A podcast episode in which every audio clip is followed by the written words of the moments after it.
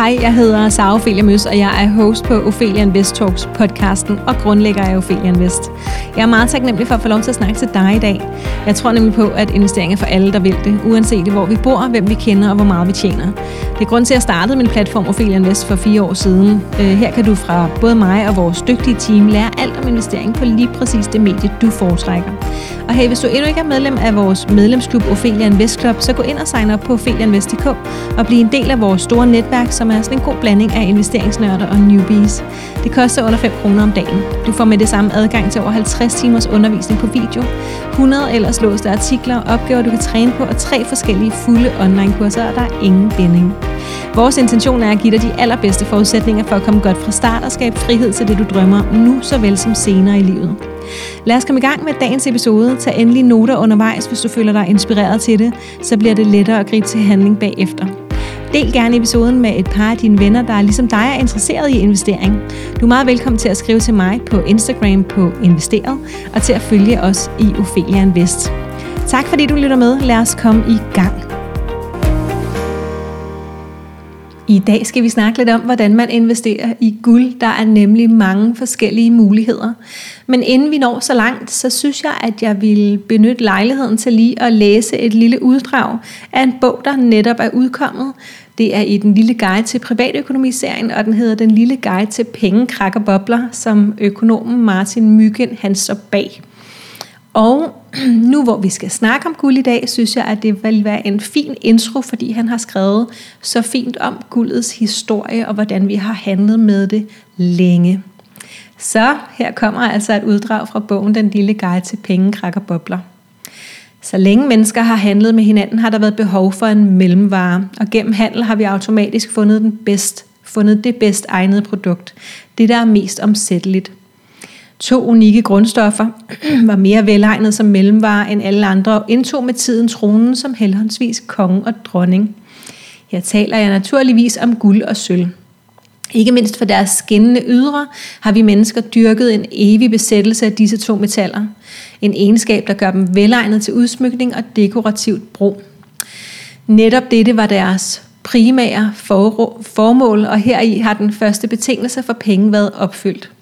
Det er udelukkende gennem deres rolle som eksisterende efterspurgt vare, at guldet og sølvets egenskaber som mellemvare kunne evalueres, testes og prissættes af markedet. Men en anden langt mere jordnær årsag til, at vi historisk har foretrukket mellemvarer med eksisterende primære formål er, at vi altid kan komme af med dem igen. Selv i tilfælde af, at markedet forkastede denne vare som mellemvare til fordel for noget andet, ville vi stadigvæk kunne sælge dem i markedet, og dette var med til at gøre det langt mere trygt at spare op i guld og sølv. Da de 2 metaller samtidig kun er at finde i yderst begrænsede mængder, og udvinding af dem er forbundet med store omkostninger, har efterspørgselen altid været større end udbuddet, og hermed har endnu et vigtigt kriterium for en mellemvare været opfyldt. Hvis guld fandtes i uendelige mængder, ville det ikke være interessant at bytte sit korn til guld. I det tilfælde ville man hellere bytte sit korn til noget, man faktisk stod og manglede. Samtidig er guld og sølv nemt at smelte om og inddele i mindre stykker. Det går ikke i stykker, hvis man taber det, og da det har en høj massefylde, repræsenterer selv små mængder en stor værdi. Dermed kunne man transportere store værdier i lommen eller i en lille taske, modsat korn, som krævede flere sække, før man faktisk havde en mængde med betydelig vekselværdi. Endelig skal det nævnes, at både guld og sølv er ædelmetaller, hvilket betyder, at de har en stabil elektronstruktur og derfor ikke danner kemiske forbindelser med andre stoffer. Fordelen her, særligt når vi taler om værdi, er, at de ikke forgår. Man kan grave en guldbar ned i haven og glemme alt om den i 100 år, og når ens børnebørn en dag beslutter sig for at grave den op igen, vil både udseende, struktur og vægt være præcis som da den blev gravet ned. Da mellemvarer også konkurrerede ud fra deres evne til at bevare værdi, var særligt denne egenskab meget eftertragtet. I takt med, at guld og sølv blev mere og mere populært som mellemvarer, steg deres værdi yderligere, hvilket igen forstærkede deres position og sendte de 2 metaller i en opadgående prisspiral. Guld og sølv var den foretrukne mellemvare eller værdimål, som vi kaldte det herhjemme. Men der var til at begynde med ikke nødvendigvis nogen krav om, hvilken form det havde. Prisen blev fastsat ud fra vægten af den mængde af guld, man skulle veksle for at få varen. Deraf udtrykket at være sin vægt værd i guld. Processen med at veje betalingsmidlet hver gang man foretog en handel var tidskrævende, og det blev det gradvist, og derfor blev det gradvist mere og mere normalt at have prævarede stykker af guld og sølv i lommen. Her blev særligt runde mønter populære, og disse mønter blev til at begynde med produceret af guldsmede.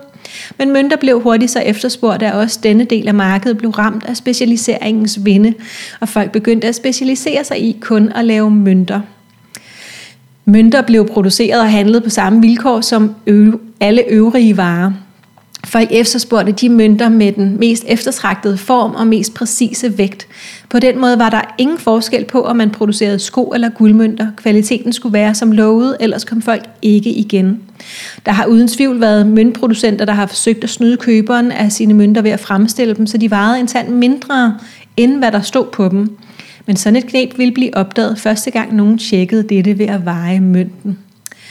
Møntproducenterne kunne altså ikke leve af at snyde kunderne, da deres ry og rygte ville være ødelagt for evigt, og deres forretning ville gå nedenom og hjem. Møntproducenterne lavede ikke guldmønter for sjov. Hvis man ville have sit løse guld smeltet om til mønter, fik man lov at betale for det. Hvorfor guldmønter typisk var dyrere i fri handel end løst guld. På samme måde som guldsmykker i dag har en pris, der er højere end hvad deres vægt er værd i guld. Navnet på verdens mest handlede valuta er et glimrende eksempel på, hvor vigtigt det var for ens forretning, at man gjorde sig umage, når man producerede mønter. I 1600-tallet levede der en greve i en dal, man kaldte Joachimsdal eller Joachimsthaler, i det, der i dag er Tjekkiet.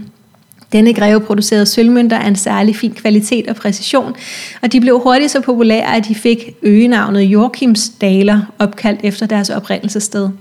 Udbredelsen af disse mønter blev til sidst så stor, at man i folkemunden begyndte at referere til penge som daler. I Danmark havde vi således før kronen rigsdaleren. Daleren nåede også så langt som til USA, hvor man kaldte den dollar. Selvom forskellige mønter havde forskellige navne, var der essentielt ikke stor forskel på dem. Bag ved navnet var der stadig enten guld- eller sølvmønter. En Joachimsthaler ville være en lille smule dyrere end en tilsvarende sølvmønt. Det vil sige en sølvmønt af samme vægt fra en anden producent, men i sidste ende er det sølvets værdi, der giver mønten værdi, ikke navnet. Penge er derfor i sin reneste form den foretrukne mellemvare, og dette har historisk set været enten guld eller sølv. Historien om, hvordan penge opstod, er interessant, fordi den står som et af de bedste eksempler på, hvordan ting bare sker. Igennem tusindvis af år har mennesker en handel ad gangen opbygget et system til udveksling af varer. En udvikling så usynlig, men samtidig så gennemført, at den gennem tiden har forundret historiens største tænkere.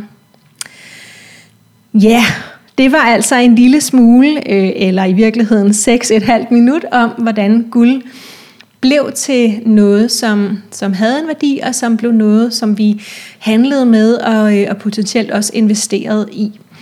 Så lad os nu dykke ned i, hvilke muligheder vi har, og hvorfor det overhovedet giver mening, at vi i vores porteføljer her i dagens Danmark, og for så vidt også i resten af verden, men i hvert fald her i 2021, hvorfor det giver mening at investere i guld.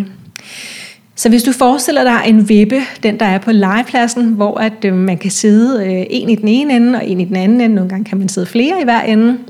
Og dem, der vejer mest, det vil være der, hvor vippen den rammer. Men det er sjovest at vippe med en, der vejer nogenlunde det samme som en selv. Ellers så sidder man enten bare oppe i luften eller nede på jorden. Du har sikkert prøvet lidt af hvert. Hvis du forestiller dig, at aktierne sidder i den ene ende af vippen, så sidder guldet i den anden ende af vippen.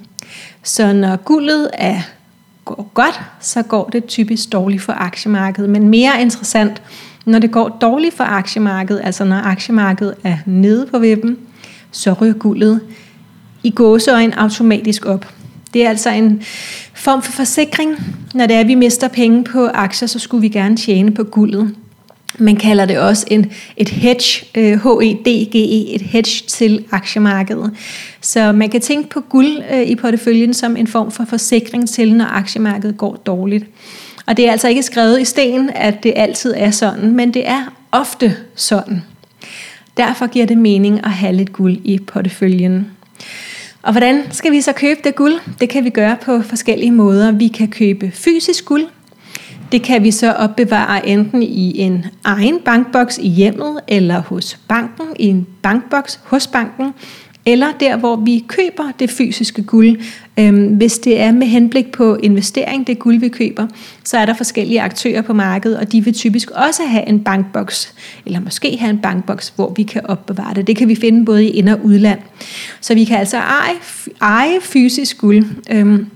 Jeg har været ude og kigge på noget af flere omgange, og de er altså frygtelig små, de guldbarer, som jeg har råd til. Så der må du ikke blive skuffet. Man kan faktisk også få en lille guldbar, der kan hænge i en halskæde. Det var det fysiske guld. Hvis vi gerne vil købe aktier i stedet for, det vil jo være for mange måske det første sted, vi kigger eller tænker. Der er der forskellige selskaber, vi kan investere i. Og nu vil jeg faktisk tillade mig bare at læse op herinde fra Nordnet. De har nemlig en underside på deres side.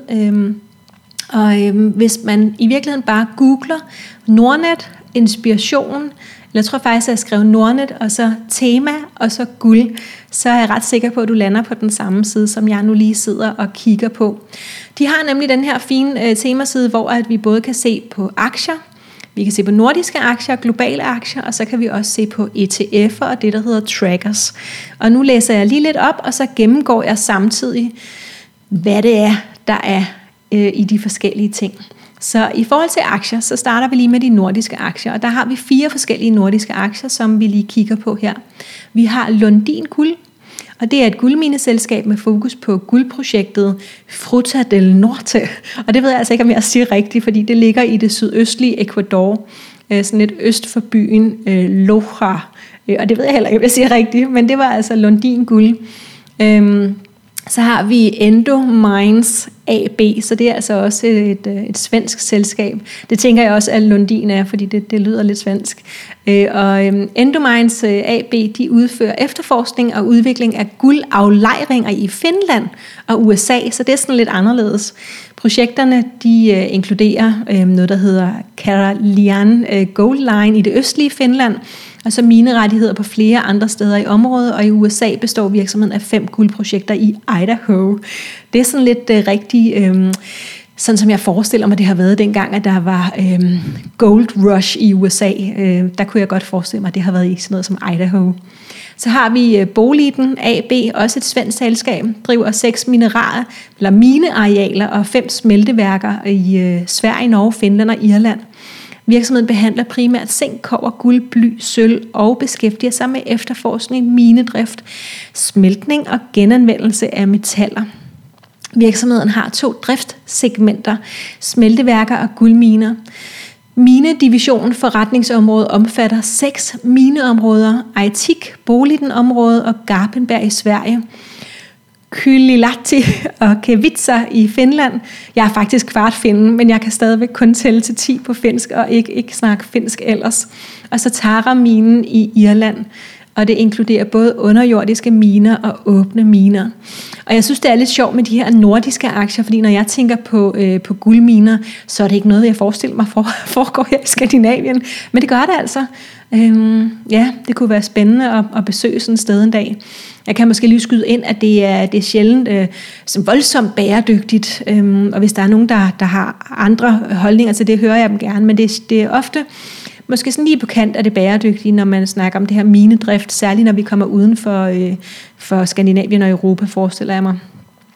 Den 4. nordiske aktie her, det er Kopy Goldfields AB, et svensk-baseret efterforsknings- og udviklingsfirma.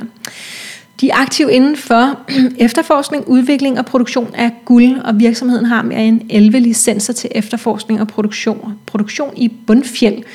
Og så kommer der altså en hel masse navne, som jeg ikke kan finde ud af at udtale, og det er i den russiske irkutske region, så det er måske okay, jeg ikke lige ved, hvordan man siger det. Lad os dykke over i de globale aktier, der kan jeg nok bedre være med. Øverst der har vi Barrick Gold Corporation, som også er den, jeg selv har faldet for, sådan helt følelsesmæssigt. Jeg kan godt lide tanken om, at de går på arbejde, de her guldmineaktier. Barrick Gold er baseret i Toronto i Canada, og er en af verdens største guldproducenter, der driver miner i Nordamerika, Sydamerika, Australien og Afrika. I 2019 producerede firmaet næsten 5,5 millioner tilskrivbare ounces guld og mere end 430 millioner pund kobber, styrket af erhvervelsen af Randgold i slutningen af 2018. Vildt meget guld, som de har gang i. Så har vi også Newmont Corporation, det er verdens største guldproducent, hvor Barrick der altså var en af de største guldproducenter. Men det her, det er verdens største guldproducent.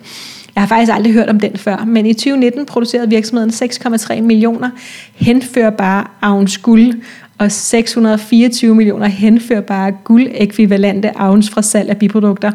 Det er lidt teknisk det her, ikke? Men bare hør, at det er nogle af de største. Så er der en, der hedder AngloGold Ashanti, som har base i Sydafrika, i Johannesburg. Og det er en af de største guldmineselskaber i verden, og de har aktiviteter i 9 lande på 3 kontinenter. De blev stiftet tilbage i 98 og fusionerede så med de her Ashanti Gold Fields i 2004. Og meget store businesses. Vi har 4 yderligere af de her, der driver guldminer rundt omkring i verden. Meget af det er i Canada. Lad os rykke videre ud over aktierne, fordi det her, det er simpelthen helt almindelige enkeltaktier, som du kan handle inde på, for eksempel Nordnet, men forvent det også på Saxo eller på andre platforme. Helt almindelige aktier, de driver tilfældigvis guldminedrift, og sådan bliver vi eksponeret mod guld. Så kan vi også købe en ETF i stedet for. En ETF, det er jo en internationalt handlet og forvaltet fond. Ikke at forveksle med en fond som de fonde, som Jyske Invest driver eller Danske Invest driver. Det her, det er en international fond, og det der typisk er med dem, det er, at gebyrerne er lidt lavere, og så bliver vi beskattet lidt anderledes, ofte mindre attraktivt. En ETF kan både have fysisk guld, eller kan tracke guldets udvikling, og lad mig lige skære det helt ud i pap. Så hvis vi investerer i en ETF, altså en international fond, som har fysisk guld, så har de i virkeligheden bare guld, ligesom hvis vi havde guld i en bankboks, så er det bare fonden, der har guld i en bankboks, og så ejer vi lidt af fonden, og derfor lidt af guldet i bankboksen. Men vi ejer stadig det her fysiske guld, bare i forlængelse. Den anden mulighed, det er, at vi kan eje et værdipapir, som følger udviklingen i guld. Så det vil sige, at hvis guldet går op, så går vores værdipapir op i værdi, og hvis guldet går ned, så går værdien af vores værdipapir også ned.